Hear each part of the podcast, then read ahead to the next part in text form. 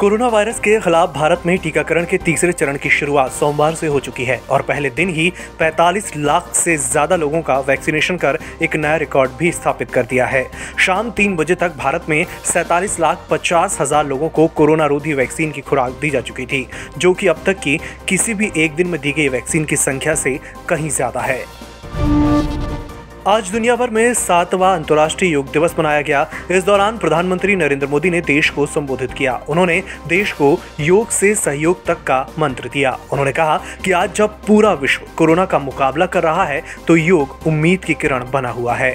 इस बार की theme yoga for wellness ने लोगों में योग के प्रति लगाव को और भी बढ़ाया है। इस साल पवित्र अमरनाथ यात्रा नहीं होगी। कोरोना की वजह से इसे रद्द कर दिया गया है। यह यात्रा 28 जून से शुरू होकर 22 अगस्त तक चलनी थी। हालांकि श्रद्धालु बाबा बर्फानी के ऑनलाइन दर्शन कर पाएंगे। जम्मू कश्मीर के उपराज्यपाल मनोज सिन्हा ने सोमवार को कहा कि कोरोना को देखते हुए इस साल अमरनाथ यात्रा रद्द करने का फैसला लिया गया है। एनसीपी प्रमुख शरद पवार ने 2024 में होने वाले लोकसभा चुनाव के लिए अभी से विपक्षी पार्टियों को एकजुट करना शुरू कर दिया है। सोमवार को चुनावी रणनीतिकार प्रशांत किशोर से मुलाकात करने के बाद पवार ने मंगलवार दोपहर 4 बजे राष्ट्र मंच की बैठक बुलाई है। राष्ट्र मंच की नींव 2018 में यशवंत सिन्हा ने मोदी सरकार की नीतियों के खिलाफ रखी थी।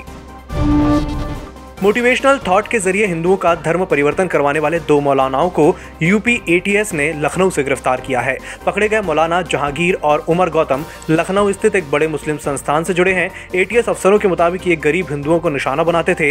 रामपुर के एक गांव में 2 हिंदू बच्चों का जबरन खतना करवाकर उनका धर्मांतरण करवाने में भी एक मौलाना का हाथ सामने आया है। जम्मू कश्मीर से धारा 370 हटने के बाद सेना का ऑपरेशन ऑल आउट जारी है। सुरक्षा बलों ने सोमवार को कश्मीर के बारामूला जिले के सोपोर में लश्कर-ए-तैयबा के 3 आतंकियों को मार गिराया है। इनमें लश्कर का टॉप कमांडर मुदासिर पंडित भी शामिल है। सरकार ने सेंट्रल बैंक ऑफ इंडिया और इंडियन ओवरसीज बैंक का नाम प्राइवेट करने के लिए फाइनल कर लिया है। इन दोनों में सरकार अपनी 51% की हिस्सेदारी पहले चरण में बेचेगी। इस खबर से दोनों बैंकों के शेयरों में आज 20% तक का उछाल दिखा है। और अंत में बात कर लेते हैं शेयर मार्केट की। घरेलू शेयर बाजार में 2 दिन से आ रही गिरावट का दौर थम गया है। बीएसई सेंसेक्स 230 पॉइंट यानी 0.44% के उछाल के साथ 52,574 पर बंद हुआ। एनएससी का निफ्टी 0.4% यानी 63 पॉइंट की मजबूती के साथ 15,746 पर रहा। निफ्टी के 50 शेयरों में से 36 बढ़त के साथ बंद हुए, जबकि सेंसेक्स के 30 में से 22 शेयरों में मजबूती रही।